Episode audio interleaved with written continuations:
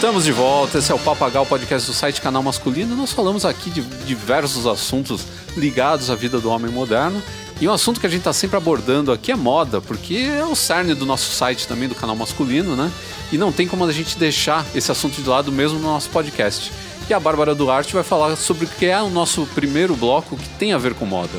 Moda e estilo de vida.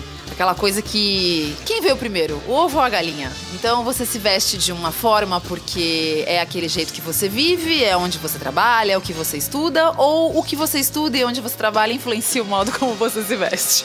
Dessa vez a gente tem um convidado aqui que há tempos não aparece, não dá as caras aqui no, no Papagaio, e eu estava com saudade de gravar com ele, que é o professor Mauri Pereira. Eu gosto de falar Mauri Pereira porque eu imaginei ele um português com bigodão. Mas agora, uma pequena correção agora. É. Professor Mauri de Paula Pereira Menezes Loma. Loma, agora Oh, é. Deus. Casou! Não, e ele, Casou. ele virou membro da família real, porque você viu o tamanho do nome. É, só ele, o príncipe regente lá, o... E, o. e o Sócrates, que infelizmente faleceu, tinha um nome tão grande assim. Mas é muita poupa e circunstância, né? Então eu já vou deixar aqui a dica do segundo bloco pra vocês. Nós vamos falar sobre visitas culturais. É isso aí, você pode visitar cultura também pelo país. Antes que pegue fogo, né? É antes que pegue fogo. Aqui nesse Meu país Deus. tudo pega fogo. Então a gente vai falar aí sobre museus que a gente tem aqui, da, as nossas recordações de idas aos museus na infância, né? A gente vai falar sobre passeios culturais que estão disponíveis aí para dar uma animada no pessoal consumir mais cultura, né? Sempre. Menos tosqueira e mais cultura, pelo amor de Deus. Pra não sair por aí falando que a Terra é plana, né? É, por É uma, favor. uma das coisas, né? Por favor. E no nosso terceiro bloco, Terceiro bloco, a gente vai hum, falar de um assunto que é pra você encerrar o seu passeio cultural. Mega padarias. Bateu até uma fominha aqui Não agora, é? hein? Então, Nossa você vai lá, Senhora. você sai, você faz o seu passeio cultural e quando você vai, antes de você voltar pra casa, você dá uma passadinha na padaria É, eu pra gosto de bater fazer um rango. Depois do passeio cultural, eu gosto de fazer um outro passeio que se chama o passeio do sonho. Eu gosto de visitar padarias para comer sonho. Pergunta pra Bárbara, é verdade. É verdade. é eu ia à verdade. padaria, eu tinha que comer sonho. Você não cara. quer descobrir qual é a melhor coxinha? Sim, o melhor sonho. Melhor sonho. É, a minha... porque a melhor coxinha todo mundo já sabe, né? Agora o melhor sonho ainda tá em aberto. Aliás, se você quer saber qual é a melhor coxinha, você ouça então esse bloco até o final, que a gente vai falar sobre algumas das padarias que a gente gosta e essa mania de paulistano, né? De frequentar a padaria, fazer tudo dentro da padaria, comer. Dá pra passar o dia numa padaria, se quiser. Dá, fazer encontro de amigo é a melhor coisa, porque você pode chegar lá no começo do almoço e sair de lá no jantar. Sim, a gente já viu amigo E secreto sem- rolando E dentro. sem passar fome, essa é a melhor parte. Eu queria também que o professor Mauri fizesse aqui um jabazinho da sua. Todas as suas redes, todos os seus contatos. Vamos lá então, ouvintes do Papagaio. Se vocês querem conhecer um pouco mais sobre o meu trabalho, acesse redgeek.com.br. Lá também nós temos o podcast Ultra Geek, e-mail show e update. E você também pode me seguir nas redes sociais, qualquer uma delas é arroba prof. Mauri com Y. É, porque ele não é qualquer um, ele é professor. Sim. É. Lembrando também que vários é, Ultra Geeks, né, que é o podcast da Rede Geek, tem a presença minha e da Bárbara. Sim. né? Tem, Sim. tem um que tá pra sair, inclusive. Inclusive, já, saiu. Saiu no dia 17 de setembro, então Olá. fica a dica aí. Nós lá contamos a história do Jim. É verdade, é bem bacana esse É, oh, Muito bom, muito bom. Lembrando também que se você quiser contribuir para toda essa rede de cultura, entretenimento, sabedoria, moda e elegância, você pode entrar no nosso padrim, padrim.com.br barra canal masculino, fazer lá a sua doação a partir de um real, que é o equivalente a dois pãezinhos na Cepan. É, porque a coxinha não dá mais. A coxinha não dá mais. Um real já era. Tem a já. coxinha de um real aqui, mas eu quero a coxinha da Cepan, que é mais gostosa. Ou É. da, pa- da, da brasileira, que é sensacional. É porque essa do salgado de um real aqui é só massa. Eu acho que vale sim colaborar com o Papagaio, com o canal masculino aí no Padrim, galera. Para pra pensar, quanto tempo dura esse podcast? Você vai no cinema, você paga quanto? 25 reais pra ter duas horas de entretenimento? Eu também Eu acho. acho que vale aí fazer essa divisão. Gostei E dessa lógica, hein? E aí você paga uma parte pelo entretenimento que o Papagaio te dá gratuitamente, aí ajuda a sustentar todo esse projeto independente. Olha, É isso aí, pessoal. Eu sou o Ricardo Terraz, editor do site Canal Masculino, e nós voltamos logo após a nossa vinheta. Estilo, dicas, grooming, consumo, entretenimento, papo,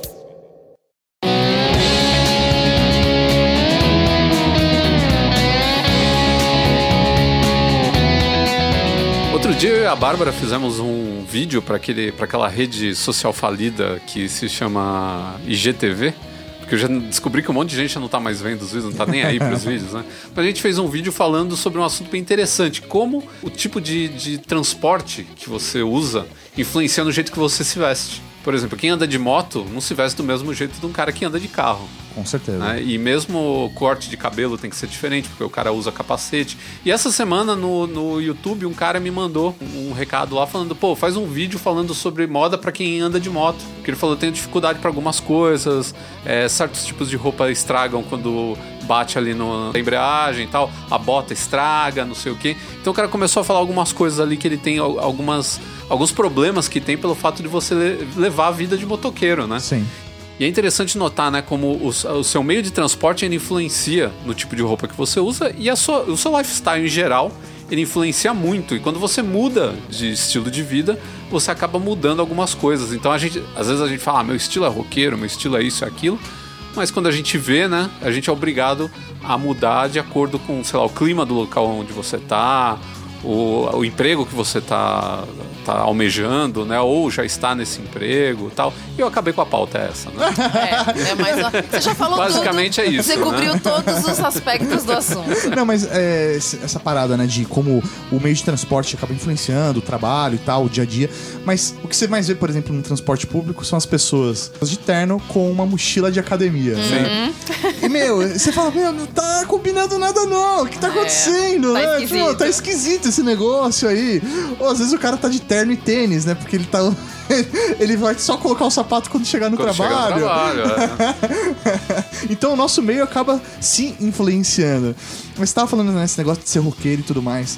Eu acho que a forma como a gente se veste também vai de acordo com o momento da nossa vida, né? Sim. Com Então, certeza. eu- na minha adolescência, eu era, ah, sou roqueiro, heavy metal, que sei lá o que, bababá, só vou usar calça jeans preta, camiseta preta de banda, jaqueta, tênis, all-star Todos e é isso nós aí. três aqui, acho que compartilhamos com a mesma situação na adolescência. Sim, e hoje, meu, eu- obviamente eu não consigo mais fazer isso porque meu dia a dia não permite, né? Eu tenho que estar adequado pra viver diversas situações e ter a flexibilidade, né, com a roupa. É, quando você é adolescente, você quer fazer o seu statement, né? Quer fazer a sua. Que nome bom a gente pode dar pra isso? É só Ah, você deca- quer fazer seu manifesto, Seu né? manifesto, Você quer né? dizer quem você é, você quer dizer que você se encontrou, que você é da turma do hip hop, ou você é da turma do, do metal, enfim. Hoje a gente tem várias turmas novas, né? Na nossa época eram, eram menos. Tio Clubber, né? Nos É, anos 90. Isso, né? O pessoal das então, raves e é, tal. quando você é jovem, você tem esse, essa, essa disponibilidade. E você tem o sentimento também de pertencimento. Você quer fazer parte de um grupo, né? Então você quer se identificar, quer falar, quem sou eu? Então o grupo ajuda você a se identificar. Então a partir do momento que você se põe naquele grupo pelas roupas que você usa, pela música que você ouve, pelo seu visual, né, pelas suas ideias, você começa a se sentir parte da comunidade, porque até então você era um moleque e seus pais diziam o que você ia fazer da sua vida. É, né? isso aí, você Isso só, é- só tinha que lidar com, com isso, né? E você quer tomar o controle. A partir do momento que você toma o controle, a primeira coisa que você faz é desembestar. Então aí você, meu, usa boné ao contrário, usa calça larga, usa camiseta de banda, ou camiseta com frase engraçadinha tal. Porque é a primeira, é aquele negócio, quem nunca comeu melado quando come, né? Se lambuza todo.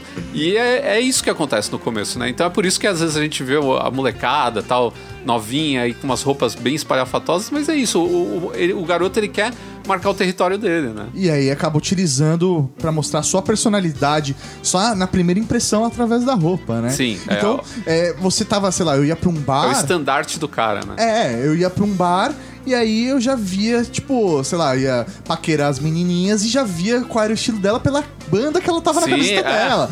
Fala, puta, essa banda não- É. já não vai bater, acho que não vai, não faz meu estilo, né? É gozado isso. E é engraçado como a gente se identifica pela roupa, né? É, isso aí, você percebe que aquela pessoa faz parte do mesmo grupo ou não. E aí acho que, na verdade, quando a gente entra na vida adulta de verdade, que é, as responsabilidades vêm, você Chegou tem que. o primeiro boleto. É, chega o primeiro boleto. Eu acho que não é que você é, tem que deixar de colocar a sua personalidade, mas você tem que se adaptar a esse novo grupo social que você pertence. E e eu acho que sim, você pode, sei lá, de repente usar um terno e gravata, mas usar algum acessório que mostre a sua personalidade. Sim, né? e é pra isso que servem os acessórios, né? Em grande parte, você tirando a funcionalidade de alguns deles, outros são simplesmente pra mostrar a sua personalidade, né? E aí, se você é um roqueiro, pô, você pode usar, sei lá, uma pulseira que demonstre isso. né? É, então, os detalhes de couro na roupa, alguma coisa assim. uma bota não. adequada. É, Exato, tem aí como você ir aos poucos inserindo é, esses elementos na sua, na sua indumentária, né? Pra não se perder completamente o seu, a sua personalidade. Ela vai estar ali, só que ela vai estar meio que tentando coexistir com o seu profissional, ou de repente, sei lá, você faz parte de algum, algum movimento, alguma coisa, que você tem que ter uma identificação ali pela sua roupa e que você tem que suprimir um pouco daquilo que é a sua personalidade, né? Então você deixa meio de lado. E quando você faz direito, que você tem que suprimir 100% da sua Não, personalidade? mas é o que a gente tava falando, você ainda pode ter ali por baixo, que nem tem o cara que é todo tatuado. Ele sabe É. que ali por baixo ele tá, tá vivo ainda, o roqueiro ainda tá vivo, É, sabe? mas assim, o seu exterior, a sua casca é completamente diferente. Ah, mas Mas é. a gente não liga porque advogado nem é ser humano, né? É, isso é verdade. Coitado dos advogados. Não, não, brincadeira, brincadeira. Eu tenho amigos advogados, tenho familiares advogados, então posso falar mal de advogado. Ah. O cara fala, ele fala, eu tenho, até tenho amigos que são advogados. Eu tenho amigos que são advogados. É, então, é, acho que eu tô nesse rol aí, né? Mas tudo bem. É tipo no B-Movie lá que, que tem a, o, o, o mosquito lá, o. o Que é o pernil- sanguessuga. pernilongo, Ele, fala, Ele é o advogado. Eu já era, um- é, eu- eu já era um sanguessuga mesmo, eu só precisava da pastinha. Eu, eu não sei vocês, né? Mas nesse momento da minha vida, eu tô vivendo algo diferente em relação ao estilo que eu, como eu quero me vestir. Eu acho que eu tô indo pra uma fase mais minimalista, né? Então, assim, hoje eu tô usando basicamente camisetas lisas, sem nenhum tipo de marca. Meu, calça jeans, um tênis descoladinho. E quando eu preciso, sei lá, ir pra uma reunião, eu acabo colocando uma camisa por cima dessa camiseta lisa colorida e tal, pra dar um toque. Então, assim, não sei. Eu acho que eu entrei numa fase que eu quero ser mais prático, mas ao mesmo tempo eu não quero parecer desleixado, né? Eu só quero ser prático. Então, a gente tá. é, de pouquinho em pouquinho a gente tá vendo que isso, isso que você falou é meio que uma.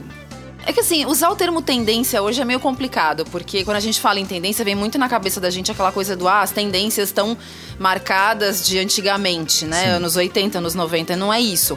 É, quando a gente fala agora de tendência, é mais às vezes um movimento ou alguma coisa que Uma a gente, onda. é, que a gente nota que as pessoas estão seguindo.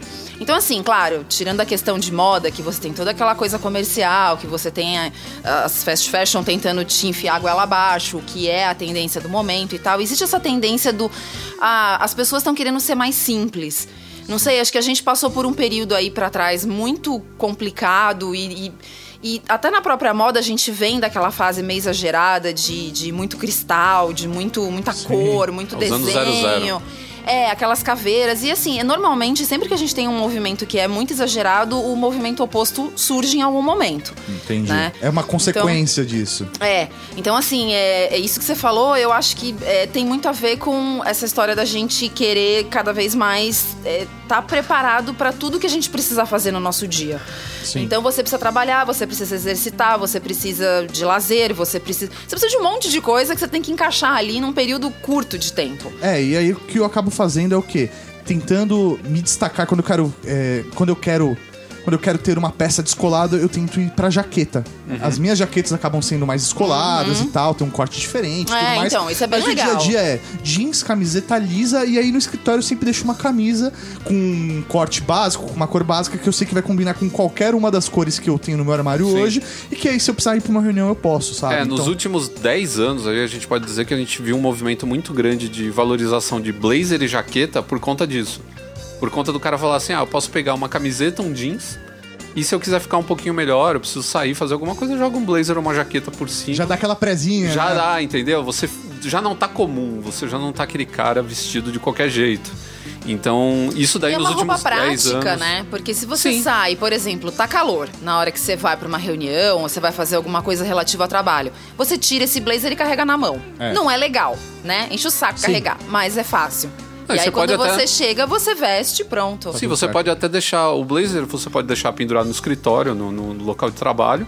E a jaqueta ela é boa porque, como ela é mais informal, você pode até dobrar ela e colocar numa bolsa. É, e numa né? mochila. Numa mochila, deixar no porta-mala do carro, de repente, pra uma, pra uma emergência, até aquela jaqueta coringa ali, né? É, que é- Guardadinha. o preto Esfriou, básico é. tal. Deu uma esfriadinha, você fala, putz, vou ter que sair depois do trabalho, vou encontrar uma galera, tá frio. Vou- Pô, vou voltar pra casa, né? Hoje em dia a gente tem, ó, isso é uma questão de, de lifestyle. Por exemplo, aqui em São Paulo, a gente tá começando a ver aumentar muito os, as baladas, baladas não, não diriam, né? Mas as alternativas de lazer no centro da cidade. Sim. Então o cara que tá trabalhando lá no centro, tipo na Paulista, o cara fala assim, pô, eu vou sair daqui, vou voltar pra casa, no outro extremo da cidade, e depois eu vou voltar pra cá, que é do- o, o bar é do lado do meu trabalho, sabe? Ou então, sei lá, é um evento, uma festa, alguma coisa do lado do meu trabalho. Então o cara fala, ah, eu já tenho aqui uma, uma roupa bacana, ela tá separadinha, é só trocar uma, duas peças aí, e eu tô pronto pra encarar a vida noturna intensa de São Paulo. que hoje, né, até o pessoal tira um barato, né? Que ele fala, a primeira coisa quando falam balada pra ele, ele pensa, tem lugar pra sentar? É. é isso aí. Pois é. Tem lugar para aceitar. Não, mas você sabe que assim, eu acho que eu, eu fui geração. A gente tá agora pegando geração Z, né? Sim. Eu acho que eu fui geração Z lá atrás, porque eu nunca gostei de altas baladas. Eu gostava de ir em show, eu gostava Sim. de encontrar os amigos, de bater papo e tal, mas eu não gostava dessas baladinhas piadinhas tradicionais, assim, né? E eu não gostava, e eu também não gostava desse negócio de ficar de pé a noite inteira. Falava, pô, eu vou sair da minha casa pra ficar de pé a noite inteira? A troco do quê, minha Pois é. gente? Ah, porque você tem que se mostrar para as pessoas. Ah, Val. pelo amor Ver de Deus, né? Que isso? Então eu acho que eu, eu já fiz parte desse movimento, só que muito, há uns 30 anos lá pra Você é a trás, né? precursora desse movimento. Eu já era velha há 30 anos atrás. À frente do seu tempo, Bárbara. O que acontece também é que muita coisa do que a gente tem hoje de, de evento noturno, às vezes é pro- na casa de um amigo. Putz, isso é maravilhoso, E cara. aí Não é, você- gente? Eu acho Você quer o ótimo. quê? Você quer uma roupa confortável. Você não quer. Você não vai Você vai sentar um- no chão, você Sim. vai ajudar a fazer uma comida. Você vai colocar uma calça de couro com uma bota pra ir na Não. casa do seu amigo. Você pode chegar na casa do seu amigo, tirar o sapato pra ficar Inclusive- ainda mais confortável, Inclusive, sabe? o cara ainda Pois te é. empresta um chinelo. É isso aí. Um crocs. Aí você Ah, fica. esse seria o meu melhor amigo. Você fica de terno. Você fica de terno e crocs, né? Andando pela casa do cara. Uma né? vez, uma vez eu trabalhava numa ONG que era um pouco mais tradicional, assim, né? E eles. Porque qual era a parada? Eles ensinavam as pessoas, né, com deficiência, é, capacitavam para inseri-las no mercado de trabalho.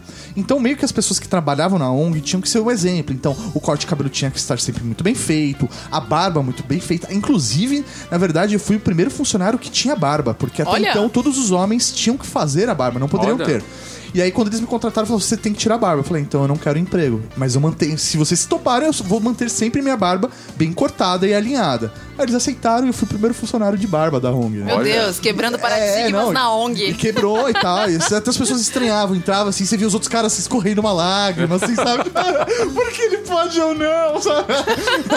É a religião. Fala que é da religião, que tipo beleza. isso. E aí, é, uma vez eu, eu tava lá trabalhando, só que eu tive um problema no, no, no dedão do pé com a unha encravada. Aí eu tive que, meu, tirar tal, encravada. Uh, e não usar um dava sapato. pra usar sapato. Não tinha como usar sapato. Eu fui trabalhar uma semana de crocs. Nossa, o pessoal devia odiar Não, você. só que meu, meu crocs ele era preto, assim, com tipo. é, com acabamento Era de social, couro. era social. Crocs social! Era um crocs social! Velho, as pessoas não percebiam que eu estava de crocs. Essa eu não consigo imaginar. Eu só, eu só precisava usar crocs uma, um dia, eu usei uma semana inteira. Até alguém reparar e falou: Maurício, você tá de crocs? Eu falei: Ah, é que eu fiz a cirurgia pra tirar uma encravada. Mas ó, semana que vem eu já não preciso vir mais. Mas eu fiquei uma semana trabalhando em crocs de boa. Coloquei uma meia preta, crocs preta e fui embora. Fica a dica então, você compra um crocs de couro que eu não sei onde Você compra o croc social. um crocs social. Coloca uma meia preta e ninguém vai notar. Só vão achar que você tá com um sapato muito feio. Mas extremamente confortável. Jesus Cristo. Mas voltando à nossa pauta, depois dessa história sui generis do Mauri, Eu acho que todo mundo, com o passar do tempo, começa a desenvolver a síndrome de Silvio Santos. Que é, é Que é tipo não ligar pra nada. que você começa a não ligar pras É ligar o coisas. botão do foda-se. É ligar o botão do foda-se. Você entra na síndrome de Silvio Santos. Então, assim, antes você se preocupava, não, eu tenho que estar completamente alinhado, o sapato, o sapato certo, com a calça certa, com a camisa certa e tal. Vou combinar, vou usar a bolsa certa. Chega uma hora que você fala. Acho que não tem problema de eu usar essa camiseta aqui que tá furada. Ninguém vai Eu- notar. Ninguém vai notar. tomara que esse dia nunca chegue pra mim. Tá de boas. Eu acho que é Tem só- umas manchas de cheetos, mas tudo bem. eu só vou no mercado. É. Eu não vou encontrar ninguém esse- conhecido Não, lá. esses dias o Ricardo falou pra mim: vai aí com essa camiseta amassada no mercado. É no mercado. Ninguém vai Ah, perceber. não, a mercado, pelo amor de Deus, né? Mercado, pelo amor de Deus.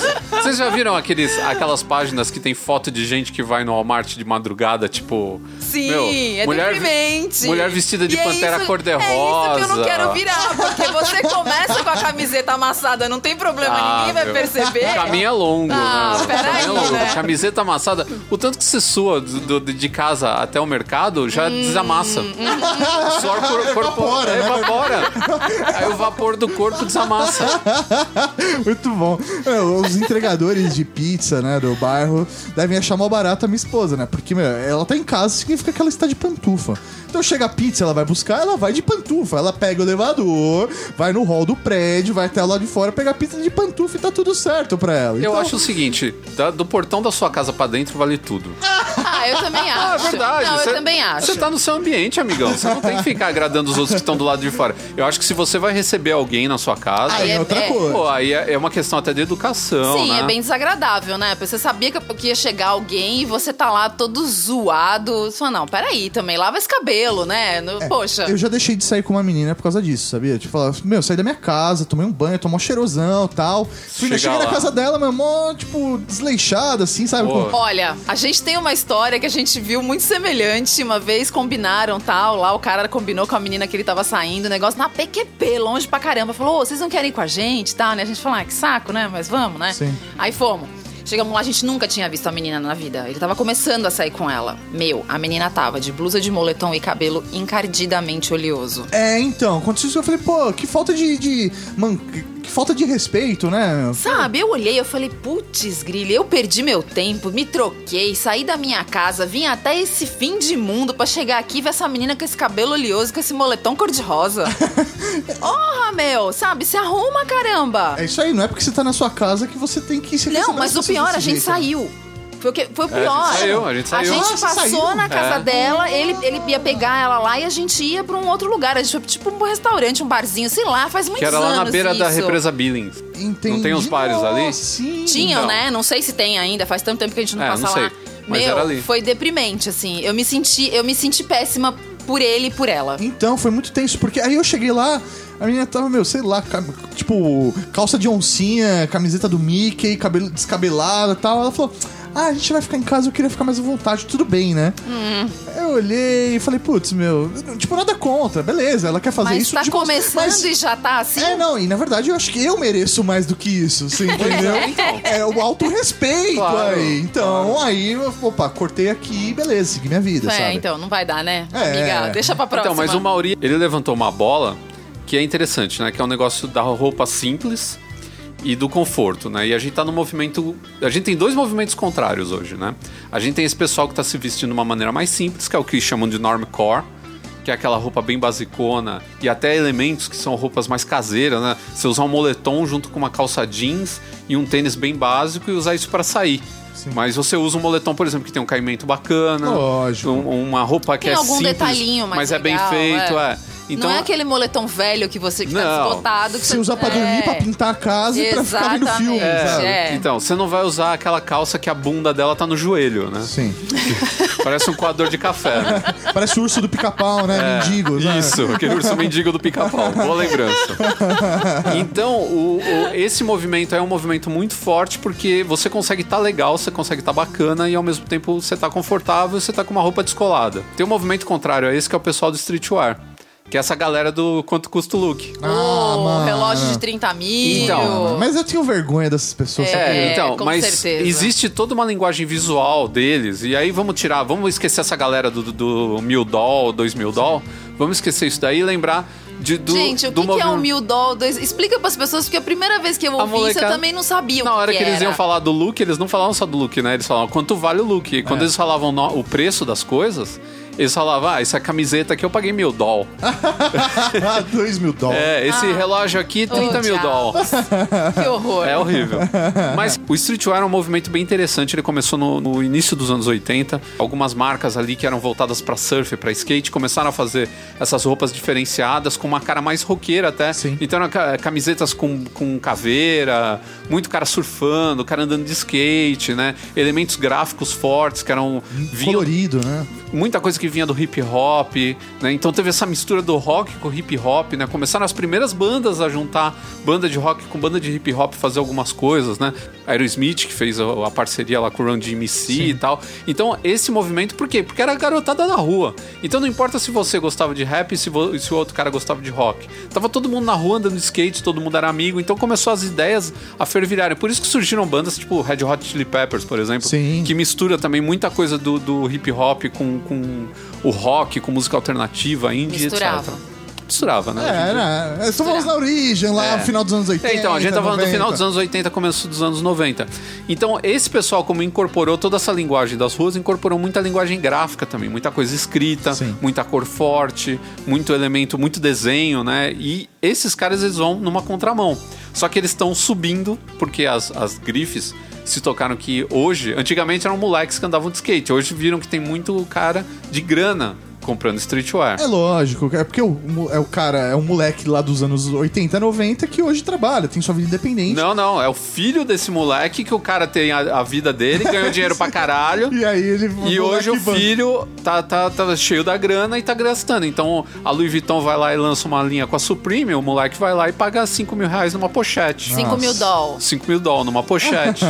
Horrível. Nossa. E acha do caralho, entendeu? E eles são essa. É bem essa coisa. Eles querem pertencer ao grupo que compra isso. Sim. Mas eles não têm uma linguagem visual ainda que eles entendem. Então eles estão meio perdidos, né? Não, e até chega é, ser brega, né? A forma como se veste, porque o que importa ali. É muita ostentação. É a ostentação. É. E aí fica muito. Fica muito dourado, muito aceso, né? É. E, e aí começa a entrar na janelinha do brega que. Mas eu acho engraçado como a ostentação é uma coisa que não vai embora, né? Não, não Ela vai. não vai embora. A gente hoje é, vê esse, essa, essa, essa- coisa do ser humano se preocupar mais com o corpo, comer melhor, é, ter uma vida mais saudável, porque ele sabe que ele vai durar mais tempo, né? Sim. Ou a gente acha que vai durar mais tempo. E aí tentar chegar lá na frente com uma saúde um pouco melhor. Então, assim, você tem toda essa preocupação, mas por outro lado, você não pode deixar de ostentar. Você tem que dizer que você pagou X nessa roupa, ou que você pagou Y no calçado. Ou tem que ter a marcazinha ali pra você poder mostrar pras pessoas que você pagou que caro, você né? pode. É isso aí. É, É, mas a gente né? tem- A, gente, a gente tenta evoluir, mas parece que não adianta. Volta, né? A ostentação tá sempre é, lá. Mas é, é, tem o cara que vai. Isso é uma coisa, pelo menos, interessante. Nos anos 80, todo adolescente queria ostentar de alguma maneira. Mesmo que fosse uma coisa babaca. Tipo, quando chegou ao Star no Brasil, todo mundo queria ter All Star. Como o brasileiro era. era era provinciano na época, né? Todo mundo queria ter All-Star e tinha que enfiar o All-Star na cara de todo mundo. É isso aí. Hoje em dia a gente tem muito menos isso. A gente tem muito moleque que não tá nem aí pra nada. Que bom. Sim, e cara até mais velho que poderia hoje ser ti- tipo metido a um Yuppie, tá vestindo roupa só caríssima e tá vestindo roupa simples, mas a gente tem esse outro esse outro movimento que tá dando meio que um um Clash of Titans, né? Tá dando É. uma os dois estão colidindo. Porque estão tentando fazer pegar essas roupas, por exemplo, tipo off-white, né? Que é com um monte de coisa escrita. E como é que você vai convencer um cara que gosta de roupa simples? Tipo o Mauri que falou aqui: ah, eu gosto de uma camiseta simples, sem nada desenhado, eu gosto de uma calça jeans legal, uma- com caimento bom, mas é, sem nenhum tipo de detalhe, que também vai contra lá o, o jeans premium, que era Sim. aquele monte de detalhe no jeans e tudo mais. Então eu acho que isso daí é- é- são tendências que você sempre vai ter esses dois grupos. Uma hora um grupo vai estar mais forte, outra hora o outro vai estar mais forte, mas você sempre vai ter o cara que gosta da roupa simples e vai é, prezar pelo menos é mais, e você sempre vai ter o cara que vai ser exagerado.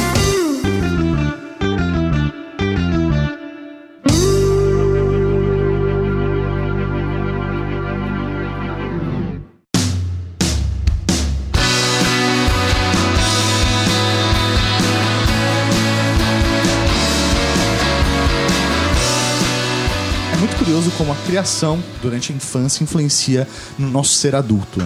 Todos os anos da minha infância, no mês de julho, que era o mês das férias escolares, eu fazia um passeio cultural com a minha mãe. Eu e minha irmã nós estávamos de férias, né? Minha mãe sempre pegava as férias dela também em julho, né, Pra poder curtir com os filhos. E aí pelo menos dois passeios culturais a gente acabava fazendo e podia fazer dois passeios de mais diversão, né?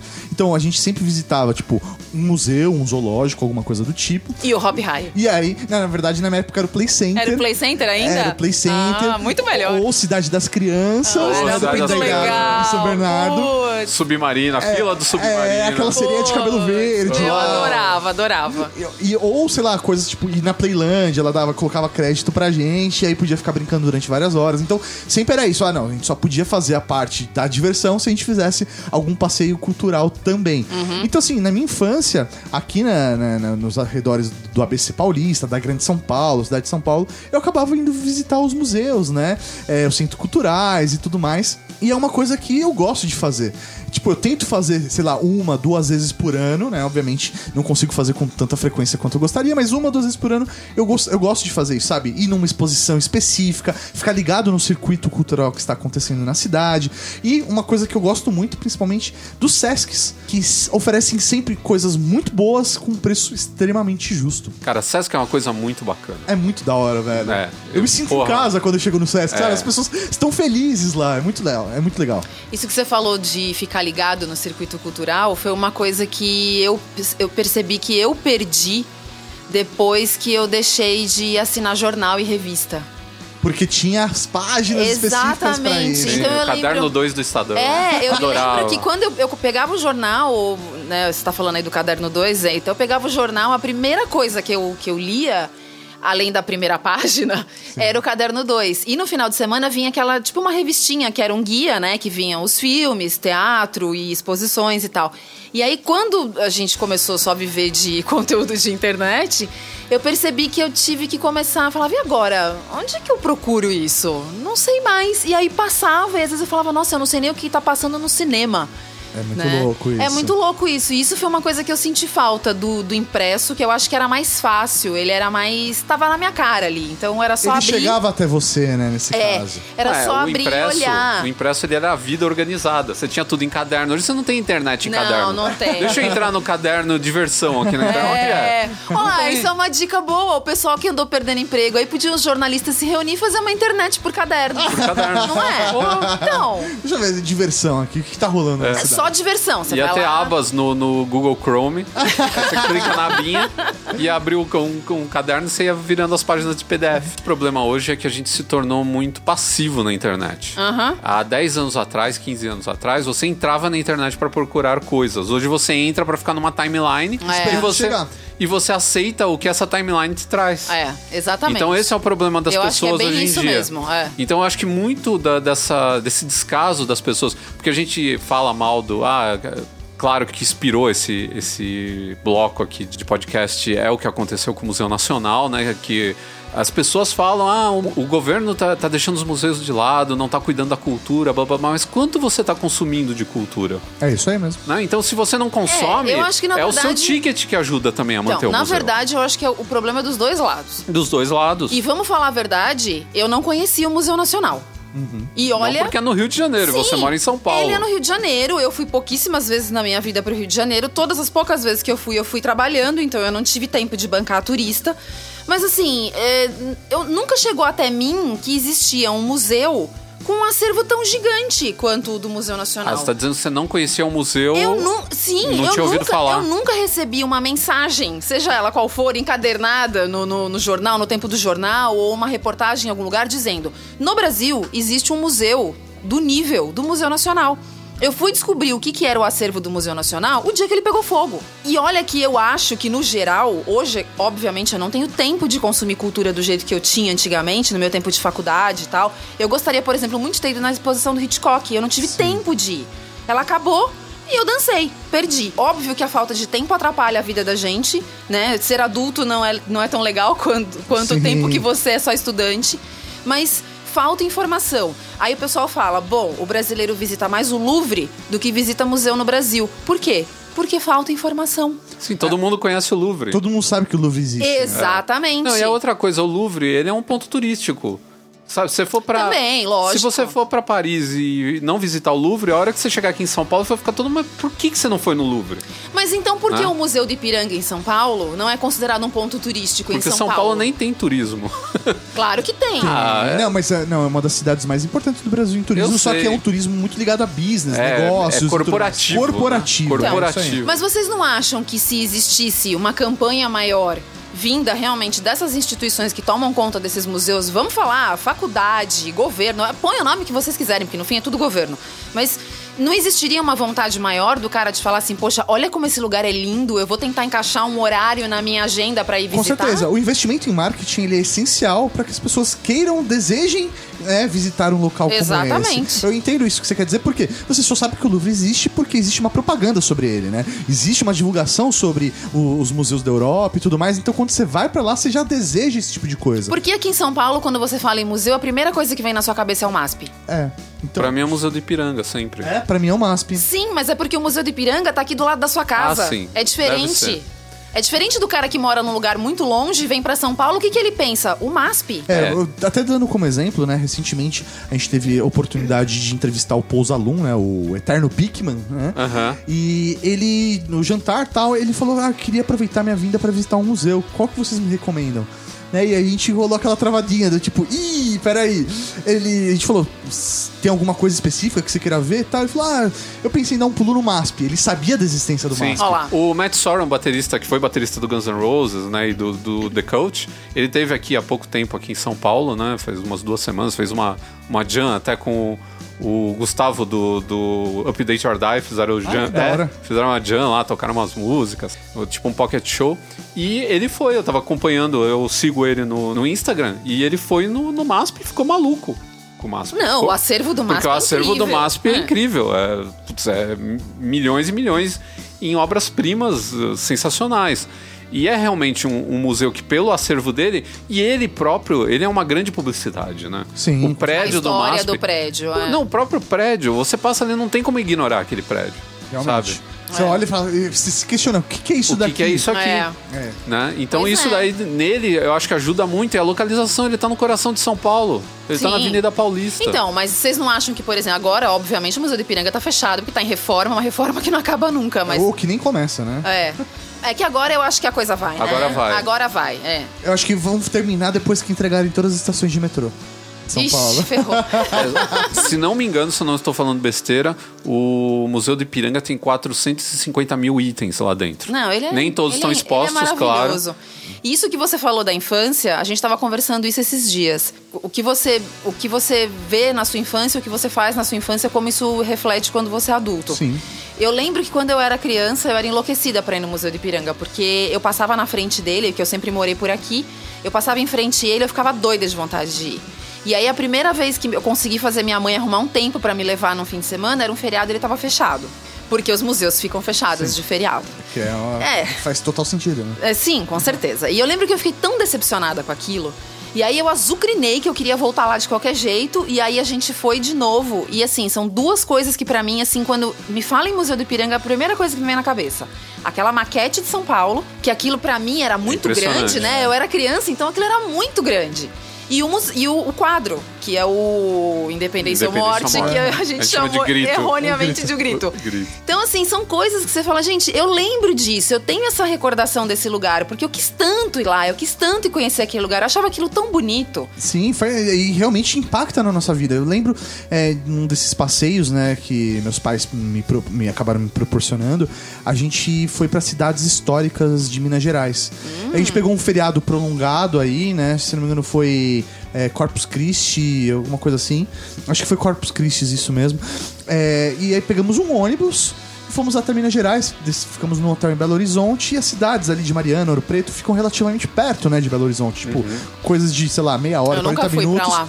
E meu, aquilo pra mim foi tão mágico, tão legal que é quando eu voltei pra escola, naquele ano, eu, eu tive a aula sobre as cidades históricas e eu já tinha vivido aquilo. É outra coisa, né? É, Tipo, aquelas aulas, eu ajudei, tipo, na minha cabeça, eu estava complementando a aula junto com o professor, porque eu já tinha vivido aquela experiência É. de verdade. Então, eu não, tava, não precisava ver num livro, não precisava ver numa foto. Eu já tinha encostado numa. É, e não é uma coisa longe de você, não é uma coisa que fica só no plano do estão falando e eu tenho que estudar pra prova. É uma coisa que você viu que existe. É, isso tá aí. Lá, tá lá. né? Meu, tá à disposição da gente. E assim, obviamente, não- é, é um passeio que não. É, sei lá, pra quem é de São Paulo, fazer uma viagem até Minas Gerais não é algo relativamente barato, mas também não é caro, sabe? É algo que se você se planejar, você consegue fazer num final de semana e ter uma puta experiência diferente e conhecer um pouco da história do Brasil, sabe? Uhum. Entender através dessa história, de repente, a situação até que a gente tá vivendo hoje. É.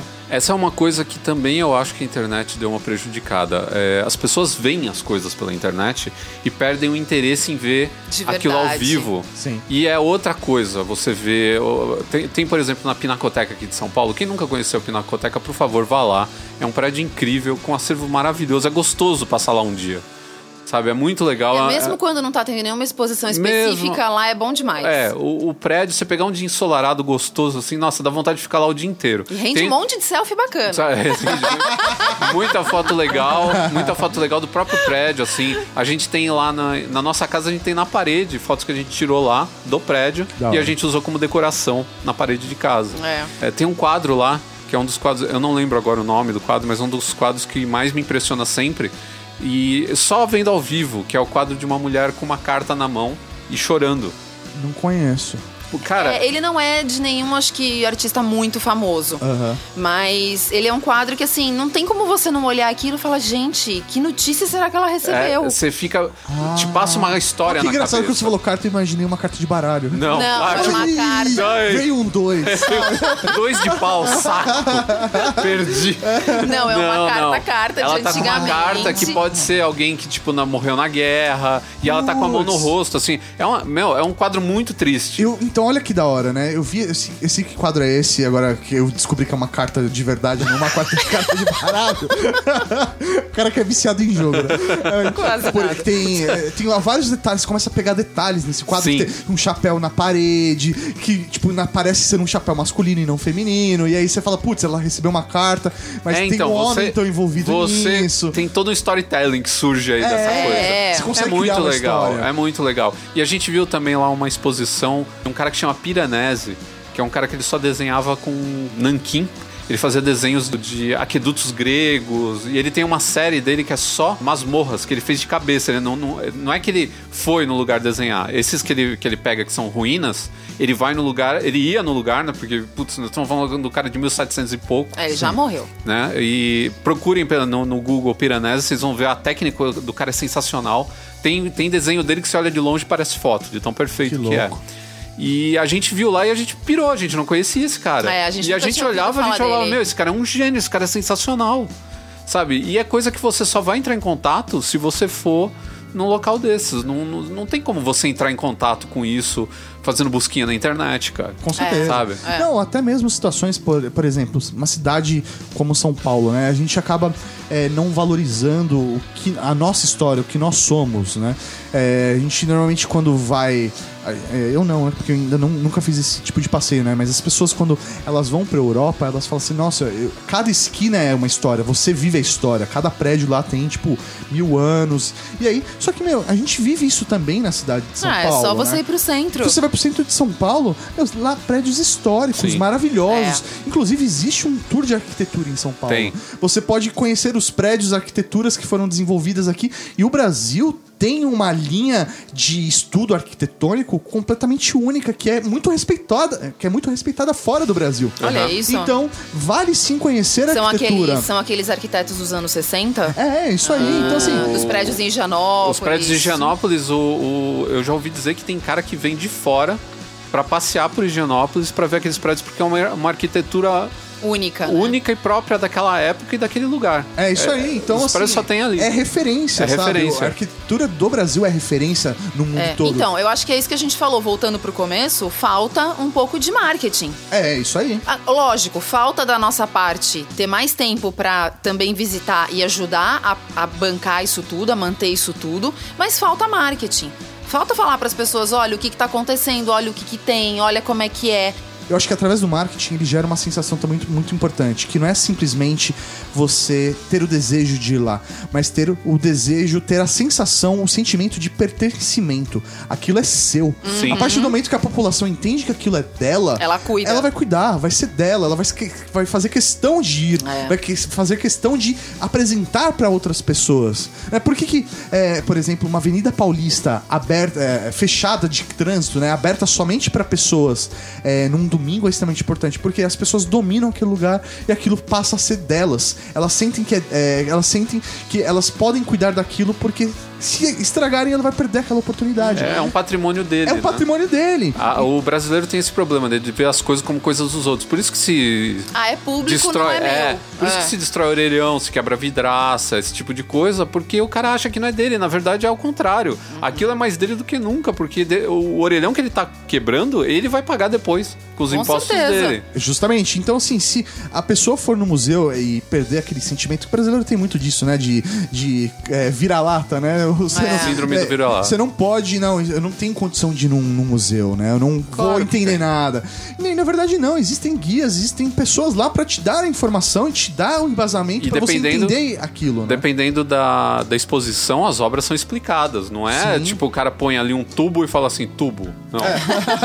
tipo, tem toda uma explicação de onde veio aquilo, quem foi o cara que fez, por que, que ele fez daquela maneira, qual é a importância daquilo. Tal. Então não é essa coisa assim. Eu lembro que pra mim foi muito importante é, um- uma, assim, uma coisa que me fez me apaixonar por museu foi quando meu pai me levou no Museu de Zoologia da USP. Pra quem não sabe, ele fica do lado quase do Museu é, do Ipiranga. Né? E pouca gente sabe, né? As pessoas não, não têm muito conhecimento, ele não é muito divulgado. E é muito legal porque é aquela coisa de você ter um mini Smithsonian. Né? É. A gente vê o Smithsonian, É claro. mini mesmo. É mini mesmo, ele é um pocket Smith- Smithsonian. é. Assim, a gente vê o Smithsonian, ele é sensacional, né? Você vê lá numa noite no museu, você fala, caramba, que museu, né? Mas ele tem também, ele tem ossada de animal pré-histórico, ele tem é, animal empalhado, ele tem um monte de coisa ali, um monte de dados. Pra quem gosta de ciência, pra quem gosta de história, é muito bacana. E a molecada pira lá dentro por causa Não, mas não dessas tem coisas. como, né? Porque você chega lá, você, você não sabe pra onde você olha. De tanta coisa É, que então, tem. sabe? Então é muito bacana, assim, e é uma coisa que ninguém. As pessoas não conhecem muito bem, porque não se divulga. Pra você ter uma ideia, esse negócio de divulgação, né, de marketing em cima de cultura. É, hoje, quais são as exposições que estão enchendo? Aquelas que tem Hitchcock, que tem Castelo Ratibum. Por quê? Porque isso aí ganha mídia e É, ganha internet. Justamente, que é o que a gente tá falando, tem marketing, E né? ganha o Instagram. É. A molecada vai lá, tira foto dele no, no cenário do Castelo Ratibum que ele assistia quando era criança tal. Nos anos 90, o que que fez muito sucesso? Quando veio o Rodan pro Brasil. Nossa, Olha a diferença. Enlouquecedor. Por quê? A gente não Porque- conseguia ir na exposição de É, tão lotada Eu que não era. lembro quem trouxe, mas gastou-se muito pra divulgar. Então a gente acabou não indo, porque toda vez que a gente chegava na porta, foi na Pinacoteca, Não dava pra entrar. tava sempre com uma fila que tava dobrando o quarteirão pra ver o Rodan, Cara, que é um loucura. escultor. pois é. Tudo bem que o cara é um gênio, né? A gente Pois tem que... é, mas é uma coisa que não se dá tanto valor É, quanto mídia. A gente tem né? algumas obras do Rodan, inclusive acho que na Pinacoteca Sim, tem uma tem. lá que é fixa. Então Tem. você pode conhecer Rodan hoje sem ter que pegar uma fila gigantesca. Você vê pelo menos uma ou duas obras que eles têm lá. Mas assim, o cara era realmente genial e valia a pena ver aquela exposição. E a gente teve uma depois também que eu não lembro, depois do Rodan teve outra que também foi a mesma coisa. Mas por quê? A mídia caiu em cima, os caras É, divulgaram pra caramba. Hoje a própria mídia deixa de lado, né? Então quase não se fala nisso. Não traz o pessoal, audiência, né? O pessoal não assiste jornal também, então quando fala ninguém tá assistindo, ninguém tá É. prestando atenção. Os grandes portais eles estão falando de futebol, mulher e, e Política. palhaçada Novela. e política e novela, Novela, novela, principalmente a pra novela. caramba, né? Então se deixa muito de lado a cultura pra ficar falando de coisas estúpidas, mas eu acho que deveria ter. Eu acho que o, o- o redator-chefe lá, o, o editor, ele deveria falar, pô, a gente precisa de pelo menos, sei lá, 20% do nosso portal tem que ser voltado pra cultura. Pra cultura. Eu acho que isso daí é um compromisso que o cara tem que assumir fora de qualquer outra coisa. Fora de ter que ter dinheiro, de ter que ter patrocinador, de ter que ter. Fora de qualquer coisa que envolva é, a parte comercial. Ou até mesmo é, o próprio governo, né? Porque existe um investimento, a injeção de dinheiro em mídia, tradicionais principalmente do governo. O governo poderia exigir isso, falar assim, ó, eu vou patrocinar tanto, mas eu quero que parte da grade fale sobre os projetos culturais Claro. para incentivar as pessoas. Então, seria um caderno de cultura novamente. É, É. isso aí. Então acho que realmente falta é, acessibilidade, né? As pessoas elas têm que saber que existem né, esses museus, essas exposições, esses espaços culturais e isso vai fazer com que elas conhecendo e indo visitar, elas vão entender que aquilo é delas e o negócio só vai continuar crescendo.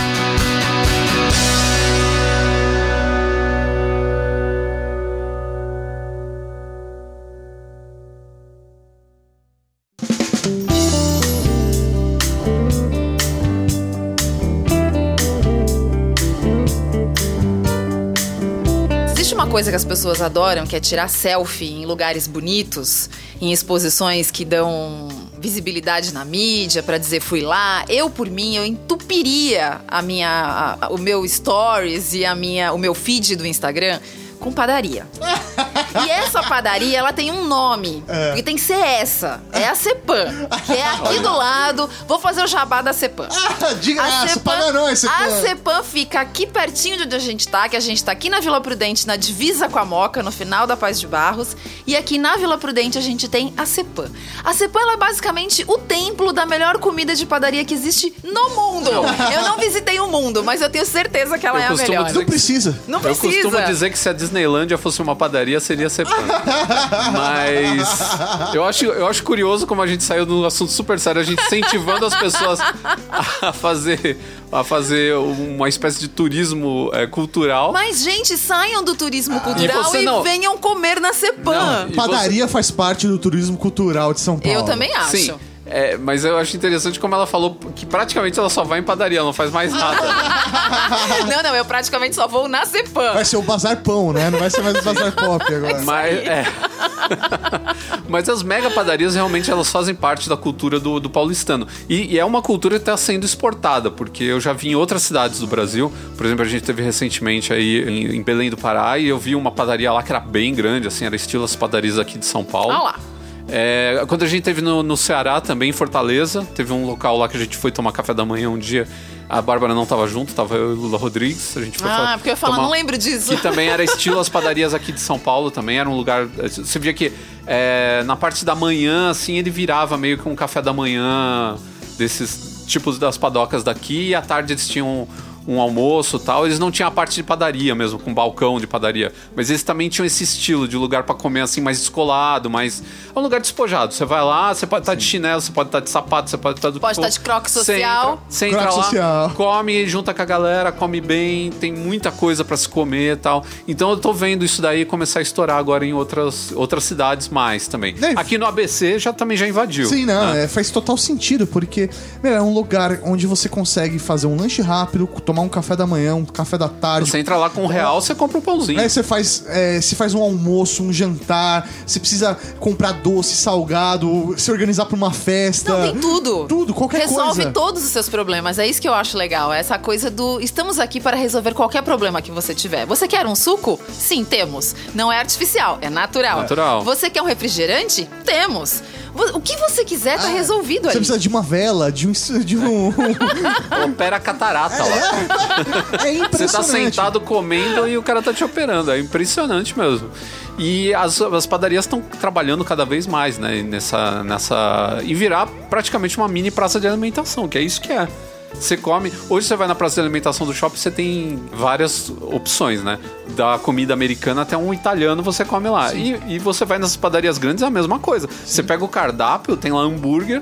Na Comida Ce- japonesa. não, na Cepan tem hambúrguer, hambúrguer gourmet, cara. Você pede um hambúrguer com cebola caramelizada na cerveja preta. É isso mesmo. Não, tem, sei lá, temaki, sashimi. Eu vi lá que eles colocaram agora um cardápio estilo Outback, né? Com Isso. comidas australianas é, lá, né? é. A costelinha, cebola e É. tal. Isso. Você, você agrada todo mundo. Você sai com a família, cada um pede o prato que quer e tá todo mundo feliz. né? Exatamente. Só, é, só acho que uma, uma coisa que as padarias é, precisam trabalhar um pouco às vezes é na qualidade é, Do atendimento. do atendimento e dos próprios pães. Porque se preocupam demais em mostrar aquele doce maravilhoso e aquele, sei lá, um salgado incrível e o pão mesmo acaba às vezes ficando meio de lado. Mas de resto, é tudo perfeito. Não tem problema nenhum. É, eu, tá entrei, tudo certo. eu entrei numa lista que acho que era da, da Veja, de tipo. Top 10. Não, não era. Era uma, uma coisa bem nada a ver, assim. Era da, da, de uma imobiliária de São Paulo, eles têm um blog, eles fizeram uma lista de 10 padarias que talvez eles copiaram de algum lugar também, Ah, vai muito sabendo. provável. É, é uma grande imobiliária aqui de São Paulo, talvez uma das maiores, e eles fizeram um blog lá com atrações de São Paulo, provavelmente também para valorizar os lançamentos deles. Sim, é pra falar de cada região, né? Isso, porque na verdade É. ali só se fala de, de jardins. Pra eles, o São Paulo começa nos jardins e termina em Moema. Poxa, sabe? quem dera se No fosse, Itaim. né? É. Então, aí o que, que acontece? Eles listaram lá 10 padarias que eles indicaram e tinha os comentários embaixo. E nos comentários todos reclamaram do atendimento. Nas, Então, em quase cara. todas as padarias. Então, isso é, é meio tenso, né? Porque quando o atendimento ele é bacana, às vezes você pode dar até preferência, né, pro, pro local. Ou às vezes a comida não é tão legal, mas você gosta do atendimento. Por exemplo, É. aqui, aqui perto do, do- da Casa Geek, né, do nosso escritório, da Rede Geek, tem uma padaria, onde as coisas na padaria, elas são muito ruins. elas são ruins, são. O pão é ruim, os doces são ruins, a comida é, tipo, bem fraquinha. Mas o atendimento deles é tão bom que a gente fala assim, ah, acho que eu vou lá. Eu de vou lá. Eu vou lá É. porque eu sei que eu vou ser bem atendido, vão me É. receber com um sorriso, vão perguntar como eu tô. Vai cuspir no meu lanche. É, isso aí tá tudo certo, sabe? aí você come, se decepciona, fica uma semana sem aparecer e fala, vou lá de novo, meu. Pessoal- Saudade daquela galera legal. Galera da hora, vou lá de Saudade, novo. Sabe? saudade. Putz, eu descobri porque faz uma semana que eu não vim aqui, sabe? É. é natural, mas o atendimento realmente faz muita diferença. né? Faz. E outra coisa legal é que você consegue chegar a qualquer hora e comer qualquer coisa. Porque os então caras não têm tem de essa tudo. coisa, né? De você falar assim, bom, agora que horas são? Poxa, mas eu queria alguma coisa que é típico de café da manhã, mas poxa, não tem mais. Não, é uma padaria. Eles vendem Não. café da manhã, tá no É, DNA deles. Você come o que você quiser. Eu sou a doida do donut. Então, tipo, meu, eu chego lá, eu como donut a hora que eu quiser. Não tem problema. Que agora é hora de primeiro o salgado e depois. Não, eu posso comer o que eu quiser, na ordem que eu quiser. Não tem problema. Até tem a, a Bela Paulista, né? Ali na, na região dos- Sim. dos É, jardins e pois tal. é, que eu tenho, eu tenho péssimas recordações daquela padaria. Co- Eu sempre achei a comida de lá sem gosto nenhum, eu não sei hoje, mas uma época eu fui obrigada a frequentar aquela padaria, Aham. eu achava muito ruim e muito cara. Não, ela é cara, mas, por exemplo, lá tem uma coisa que é tipo o, o balcão, o buffet, né? Que à noite eles servem sopa. E você paga, sopa sei é lá, um valor até relativamente justo, sei lá, tipo, algo em torno de 40 reais por pessoa pra você tomar todos os cremes, sopas à vontade, tem normalmente quatro ou cinco opções. E tem pães, doce, salada, tipo, queijos, que você pode também se servir, faz parte ali, né? Uhum. Tá suco e água incluso ainda. Então, assim, tipo, meu, é uma padaria com um buffet de comida à vontade, sabe? Sim. É muito louco isso. É, tem uma outra também, que é a Galeria dos Pães, que Que também. é a mais tradicional, né? Nesse quesito da É, sopa. Eles É. tinham. Eles até diminuíram, porque a sopa era um balde, cara. Era um balde, sem brincadeira. A gente comprava uma sopa, era o preço de uma sopa normal, assim, e tomava eu e a Bárbara e às vezes até sobrava. É. Era um balde de, de tipo de isopor, lotado até a boca, assim, de, de sopa. Então é legal também, porque tem esse fator, né? Que é o valor. Você não paga 10% do garçom. Você tem é, opções de coisas baratas. Você quer comer uma coxinha, tem. Você quer comer um misto quente, tem. Então, o cara que tá, o descamisado, como diria o Collor lá no começo dos anos 90, o cara que não tem muita grana, que tá passando por um momento meio complicado, ele consegue entrar numa padoca e comer um lanche bacana e, Tá um, tudo certo. É. né? e sai de lá feliz. Não, e, e assim, você citou a Galeria dos Pães, porque a gente falou bastante da Cepana. Eu falei no começo aqui desse bloco da Cepan. Quem que não é de São Paulo tá viajando, coitado, mas É. tudo bem, ó, marca esses nomes. Pois é, quando você vier, vai. É, É. vai você não vai vai se arrepender, exatamente. Mas a Galeria dos Pães, ela fica nos Jardins, na rua Estados Unidos, que é um lugar onde você não tem onde comer. É. Sem ser um restaurante caro, por exemplo, a Figueira Rubaiá é do lado da Galeria dos Pães. Só que você, pra jantar na Figueira Rubaiá, em duas pessoas, você vai deixar 400 reais. É, então, durante o dia você ainda tem lá, os, tem quilo, tem restaurante em volta, porque tem o pessoal que trabalha lá. Mas à, noite, noite? a hora que fechou tudo, você esquece. Então lá vira uma. E é 24 horas, É um né? É ponto de 24 encontro, horas, é. E o preço é legal e a coxinha é maravilhosa. Não tem como não amar uma padaria. Já que cada um falou aí a sua padaria, eu vou puxar a sardinha da ABC, que é a padaria brasileira. Eu sabia que você ia falar. Muito boa! Padaria brasileira. Só velho. coxinha. A coxinha da padaria brasileira é a minha, a minha segunda predileta da vida, viu? É, eu- Porque a minha, única primeira reclamação dela é que ela é pequena e ela é, pequena, cara. mas pequena, ela é cara, mas é muito boa. É. Mas a minha predileta é de outra padaria, Ah, é? que é a coxinha da padaria real de Sorocaba. É Onde o cara vai pra comer uma coxinha? Vale a viagem, viu? Ah, é? Vale a viagem. Meu Deus vale do céu, tem viagem. que ser a coxinha mesmo. Ela é hein? muito Vou boa. fretar um- uma van.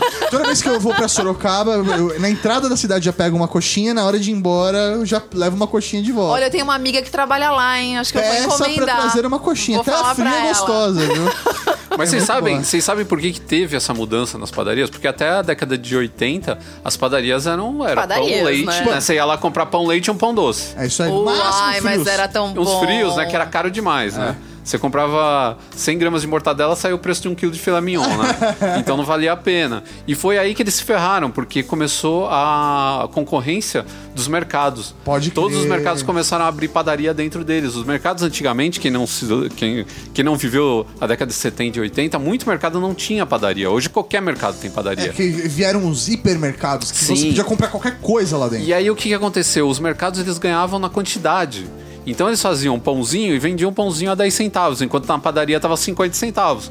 O cara vai falar o quê? Eu vou falar, pô, vou dentro do mercado, compro, em vez de eu comprar quatro pãezinhos, eu vou comprar 10, já aproveito, já compro um chocolate, compro um, um chá, compro um refrigerante para tomar mais tarde, compro presunto, compro queijo. Você vai e nessa, só e compra tudo, né? Exato, e nessas o mercado ganhava. Ele não ganhava no, no- no lance de vender pãozinho. Vender pãozinho pra ele, ele ganhava porque ele vendia muito. Ele vendia milhares e milhares por dia. né? Então, nessas eles começaram a crescer e ganhar público, e as padarias começaram a perder cada vez mais público porque eles não tinham como é, vencer essa parte do café da manhã. E aí eles começaram a adaptar o- o- a lanchonetezinha deles meia boca pra fazer comida, pra fazer lanches mais bacanas. Antigamente você ia numa padaria, só tinha misto quente. E Era a pão na coisa. chapa. E pão na chapa, Né? só O tinha pingado com o Sim. pão na Ah, chapa. E o pão da chapa tinha gosto de bife, né? Porque o Porque era- fazia o churrasco. isso. O churrasquinho É. de queijo. Era o que tinha lá. Eram esse- esses. eh, Você pedia um hambúrguer, o cara fazia um hambúrguer da sadia na sua cara. Ele abria um pacotinho daquele de papelão, tirava o hambúrguer da sadia e fazia na sua frente. E era isso que você comia. E aí depois o queijo quente ficava com gosto de hambúrguer da sadia. E era isso que você comia numa padaria. A comida não tinha qualidade, a É. comida do balcão. É. né? Se você comprasse o pão, tudo bem, ele era bom, mas a comida do balcão não. Então eles começaram a sofisticar essa parte de atendimento. A Cepan, acho que foi uma das pioneiras em São Paulo, uma das primeiras padarias de eu lembrar assim, É. de entrar lá e ter de tudo pra você Era comer. ela, a dona Deola. Dona Deola também, né? é- que tem... algumas ali pra região de Perdizes, né? Pra Higienópolis. Depois eu me lembro que a Galeria dos Pães abriu. No, acho que deve ter Ah, sido isso bem mais meio pra de frente. É. anos 90 pra final de anos 90 e aí, aí depois que a Galeria dos Pães abriu, ela mostrou, ela porque- mostrou o caminho, né? É, Abriu ela e mais todo umas mundo duas. começou a fazer também porque viu que a coisa dava certo, né? Já a padaria brasileira, né? Pelo que só tinha em Santo André, né? No ABC Paulista. Ela é da década de 90, né? E ela já tinha meio que essa proposta tal de ter várias coisas, doces, Agora salgados. tem na Paulista tal. também. E agora eles começaram a abrir franquias em várias regiões do, do- de São Paulo. Então, é, realmente é uma tendência que acabou entrando no gosto do paulistano, pelo menos, né? Uhum. É, do brasileiro, de modo geral, pelo jeito. E que, meu, eu acho que eu não vejo acabando, né? Tem, Não. tem ondas, né? Tem- Não, às vezes pelo tem amor de ondas. Deus, não pode lá. acabar, de E aí, nenhum. eu acho que essa padaria estilo brasileira aí, né? é, Esse tipo de, esse tipo de padaria, eu acho que, meu, veio pra ficar de verdade.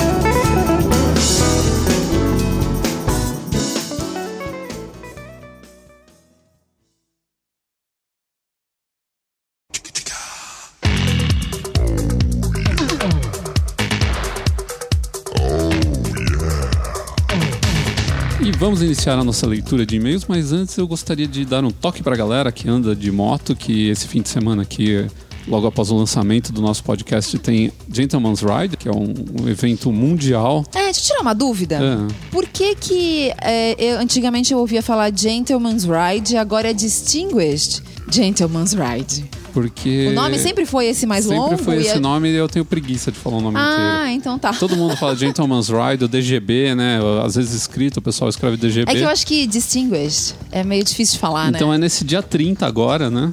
É, São Paulo vai ter, como sempre, é uma das maiores do Brasil aqui, vai ter a chegada lá no, no Shopping Morumbi, vai ter uma série de eventos lá e de, de atrações pra galera que fosse encontrar lá. Se quiser levar a família também pra se encontrar lá, vai ter brincadeira, vai ter comida, vai ser bem bacana. E tem outras cidades do Brasil aí, é só você entrar no gentlemansride.com e lá você vai ver a programação, tem do mundo inteiro, né? Só procurar cidades do Brasil que você vai ficar por dentro de onde você pode participar. E antes você tem que fazer o seu cadastro e tudo mais, mas é bem simples, não precisa fazer também doação, não é obrigatório, mas se você conseguir doações, melhor ainda, porque é um evento voltado aí para conscientizar sobre o câncer de próstata e o suicídio no meio masculino e também para evitar isso daí e ajudar com essa grana aí, eles vão ajudar em pesquisas e tudo mais, né? Divulgação, pesquisa, etc. Além disso, também teve a nossa participação no, no Ultra Geek. Nós participamos do Ultra Geek de número 355, falando sobre a história do jeans. Então foi uma troca de favores aqui. O, o Mauri participou do podcast agora e a gente participou do, do Ultra Geek anterior a esse, ao lançamento desse podcast aqui. Então, se você for lá em redgeek.com.br, você já consegue fazer o download desse episódio e ter um episódio extra comigo e a Bárbara falando sobre moda. É, e esse foi bem legal, né? Porque a Foi. gente contou tudo, desde a origem e até como tá a situação do jeans nos dias de hoje. E para você que quer entrar em contato com o canal masculino, você pode usar os nossos meios, que são, primeiramente, acho que o e-mail é o mais importante, que é papoh.canalmasculino.com.br Também podem entrar nas nossas redes sociais, no nosso Facebook é facebook.com.br canal masculino, mas tem também o nosso Twitter, que é arroba canal masculino. Aliás, se você entrar tudo arroba canal masculino, você vai encontrar a gente de uma forma ou de outra. Então tem Pinterest, aí tem o Tumblr, que é importante, que é canalmasculino.tumblr.com. Não percam. Então, no Tumblr você também pode entrar em contato conosco. Inclusive, tem o pessoal que manda recado por lá, eu já li aqui. E tem também as fotos que a gente joga lá, né, de inspiração pra galera, né, para ficar por dentro do que tá acontecendo na moda. Pra quem gosta das nossas trilhas sonoras aqui, das músicas que tocam no final dos nossos episódios, tem também a nossa playlist lá no Spotify, que é paph-OST, Original Soundtrack. É. A primeira vez que eu vi esse OST, eu fiquei pensando, mas o que diabos é isso? Então, é isso aí, Original Soundtrack. Então, se você gosta das músicas ou tem dúvidas sobre o nome delas, quer baixar alguma ou quer colocar lá na sua playlist pessoal, é só entrar lá e fazer parte do grupo de mais de quase 300 pessoas que já estão ouvindo a playlist do Papagá. E elas são muito loucas. Sim, é um verdadeiro deleite ouvir até o final. Aliás, também vale assistir os nossos vídeos lá no YouTube. Basta procurar o canal masculino no YouTube ou então seguir os links que tem no site canalmasculino.com.br, que você vai chegar a todos esses vídeos e fazer os comentários lá também, que eu respondo por lá muita coisa relativa tanto aos vídeos como dúvidas aleatórias que surgem. As pessoas não se prendem aos vídeos, surgem dúvidas aleatórias e a gente responde por lá também. Então, se quiser, pode usar esse meio de contato também e aproveitar para seguir a gente lá, clicar na sinetinha para receber as atualizações de vídeos que saem. Também estão saindo é, semanalmente, às vezes quinzenalmente. Aí entre os intervalos dos podcasts chega um vídeo novo lá e a gente vai colocando coisas novas no ar.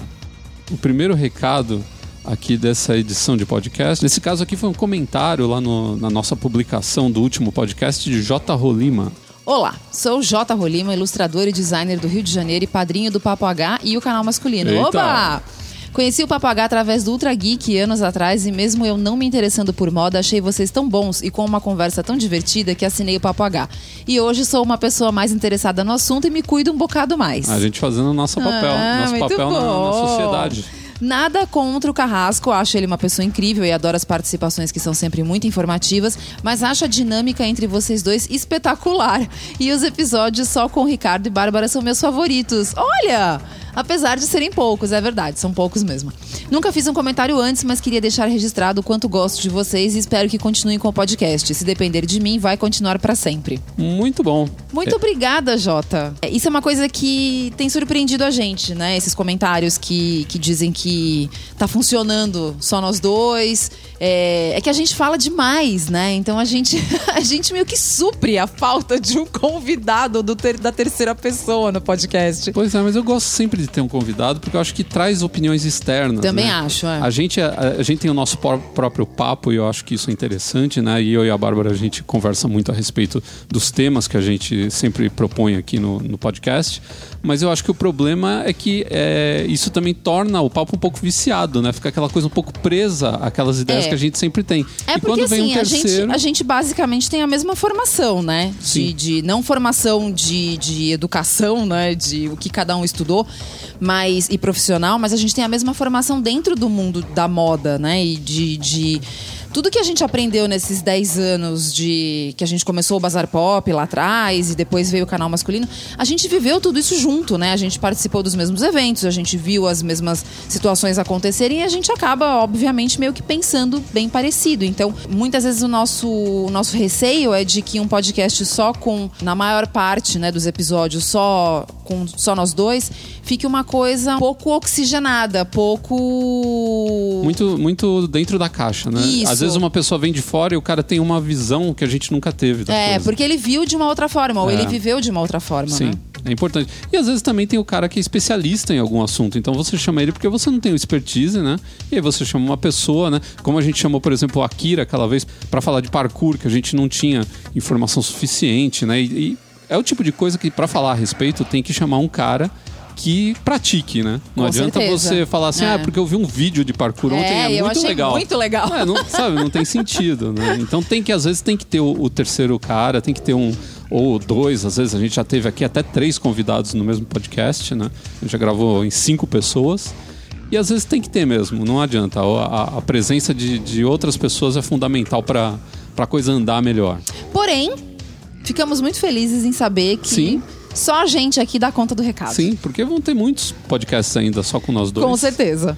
Outro comentário, agora na verdade foi um comentário, foi uma pergunta que eu recebi lá no Facebook de Fabrício Fontoura Rodrigues. Ele estava perguntando qual que era a série do Netflix que a gente comentou no episódio 98, que a gente falou sobre intervenção fashion. E na verdade a gente comenta logo no, no começo do episódio How I Met Your Mother, mas que não é da Netflix. Então provavelmente ele estava falando do Queer Eye. Né? Porque a gente falou de intervenção fashion, né? E- Provavelmente. E, o Queer Eye faz basicamente uma, meio que uma intervenção fashion né, na vida do cara. E é um- uma série que deu super certo. Ela já tinha dado super certo na primeira, nas primeiras temporadas dela, que foram há algum tempo atrás, aí foram na primeira década do- dos anos 2000, aí, nos anos 00. Que no tempo nem tinha Netflix ainda. Nem tinha Era é. Existia Netflix, mas era um outro esquema, né? É, era na TV paga, né? E depois eles pararam de fazer os programas com a, a primeira equipe, agora montaram uma segunda equipe, né? Com é, cinco caras, né? Cinco, cinco gays, né? Que participam dessa equipe que entendem pra caramba de moda. E muita gente hoje, assim, se inspirou também em, em ver mais sobre moda, porque viu que não era um bicho de sete cabeças lá naquela época. Tem também a galera que tá comentando lá no nosso canal no YouTube. Um abraço para todo mundo que tá vindo pelo site, pelo Ultra Geek, pelo podcast. Estão chegando gente ah, lá por, por todos os meios aí que a gente participa, né? Por todas as redes sociais. Eu fiz um vídeo recentemente sobre como guardar perfumes, aí teve bastante comentário. Eu achei engraçado o Gustavo que falou: com menos de um minuto eu já descubro que faço merda porque meus perfumes ficam sempre no banheiro. Realmente, banheiro é o pior lugar para você guardar o perfume por causa das mudanças de temperatura. Mas muita gente deixa perfume no banheiro. Tem, e é realmente é, errado. um erro bem, bem complicado, assim, porque ele é, acho que é uma das causas que mais destroem o perfume. É, e nesse podcast aqui a gente falou, né, sobre o cara que quando anda de moto ele muda o estilo dele, né, porque é, a moto ela influencia na maneira como o cara se veste. E tem um cara aqui perguntando justamente como manter o estilo andando de moto, cabelo, capacete, calçado e marca de câmbio. Sol, quero umas dicas, tal. A gente vai fazer um vídeo também a respeito disso. Acho que merece o assunto tem um, um grande relevância. Muita gente, moto. protetor solar. Protetor solar. Eu acho que esse é o primeiro. É a dica mais importante sempre. Outro comentário aqui, Ayrton Santos perguntando: preciso de ajuda, quero comprar um terno para um casamento. Percebo que está muito na moda o paletó com um botão. Ele é menos elegante, quem pode usar? Não, ele não é menos elegante, ele alonga mais a silhueta, porque um botão só, ele geralmente o botão fica mais abaixo, então a lapela fica mais comprida. É, só que o de dois botões ele, é- ele tem um pouco mais de tradição e ele não vai ter problema no futuro. De repente, se o de um botão cair de moda, você é, perdeu o terno. O de dois botões ele, é- ele veio para ficar. Ele tá aí há muito tempo e você não vai perder de jeito nenhum. Então eu acho que o de dois botões é um investimento mais certeiro. Bom, esses foram então os comentários desse podcast. Nós voltamos no próximo com mais perguntas e pitacos dos nossos ouvintes. E até lá.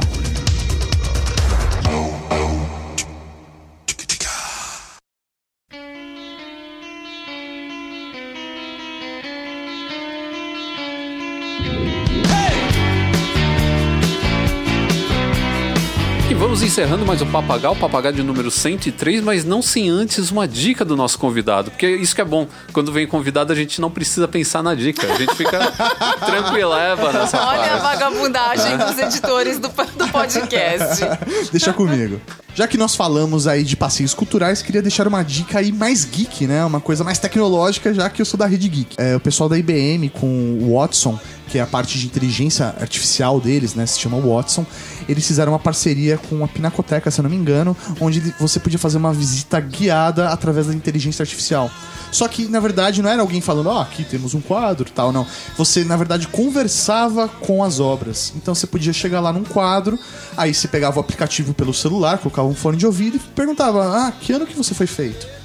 É. Finalmente Mas eu ia poder perguntar pra mulher por que, que ela tava chorando. você pode perguntar, inclusive tem, ela, você podia perguntar pra ela, falar assim, por que, que você está chorando?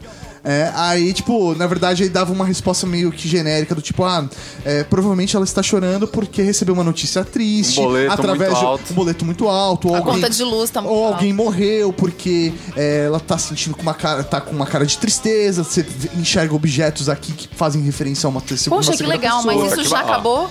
É, eu acredito que ainda esteja disponível o projeto em si. Eu acho que já acabou, mas você consiga utilizar o aplicativo do mesmo jeito, sabe? Então, assim, Não, isso eu acho muito legal quando essas empresas grandes, né, que podem fazer coisas que Sim. fazem a diferença, realmente investem nisso. E aí a pessoa ela não precisa ficar com vergonha de perguntar pra alguém. Ela tá interagindo com um aplicativo, Então né? tudo bem, né? Tá tudo não bem. tem problema. Você pode fazer uma pergunta boba, Que né? seria tipo, olha, tô mostrando que eu sou meio, né? É. Meio burro. É, isso aí, né? Mas é, você pode ser burro quando você quiser, porque ninguém vai te julgar. Aham. E com essa dica brilhante do professor Mauri, que é inesperada, eu não esperava uma dica tão ligada ao nosso conteúdo, assim, É. meus parabéns. Muito obrigado.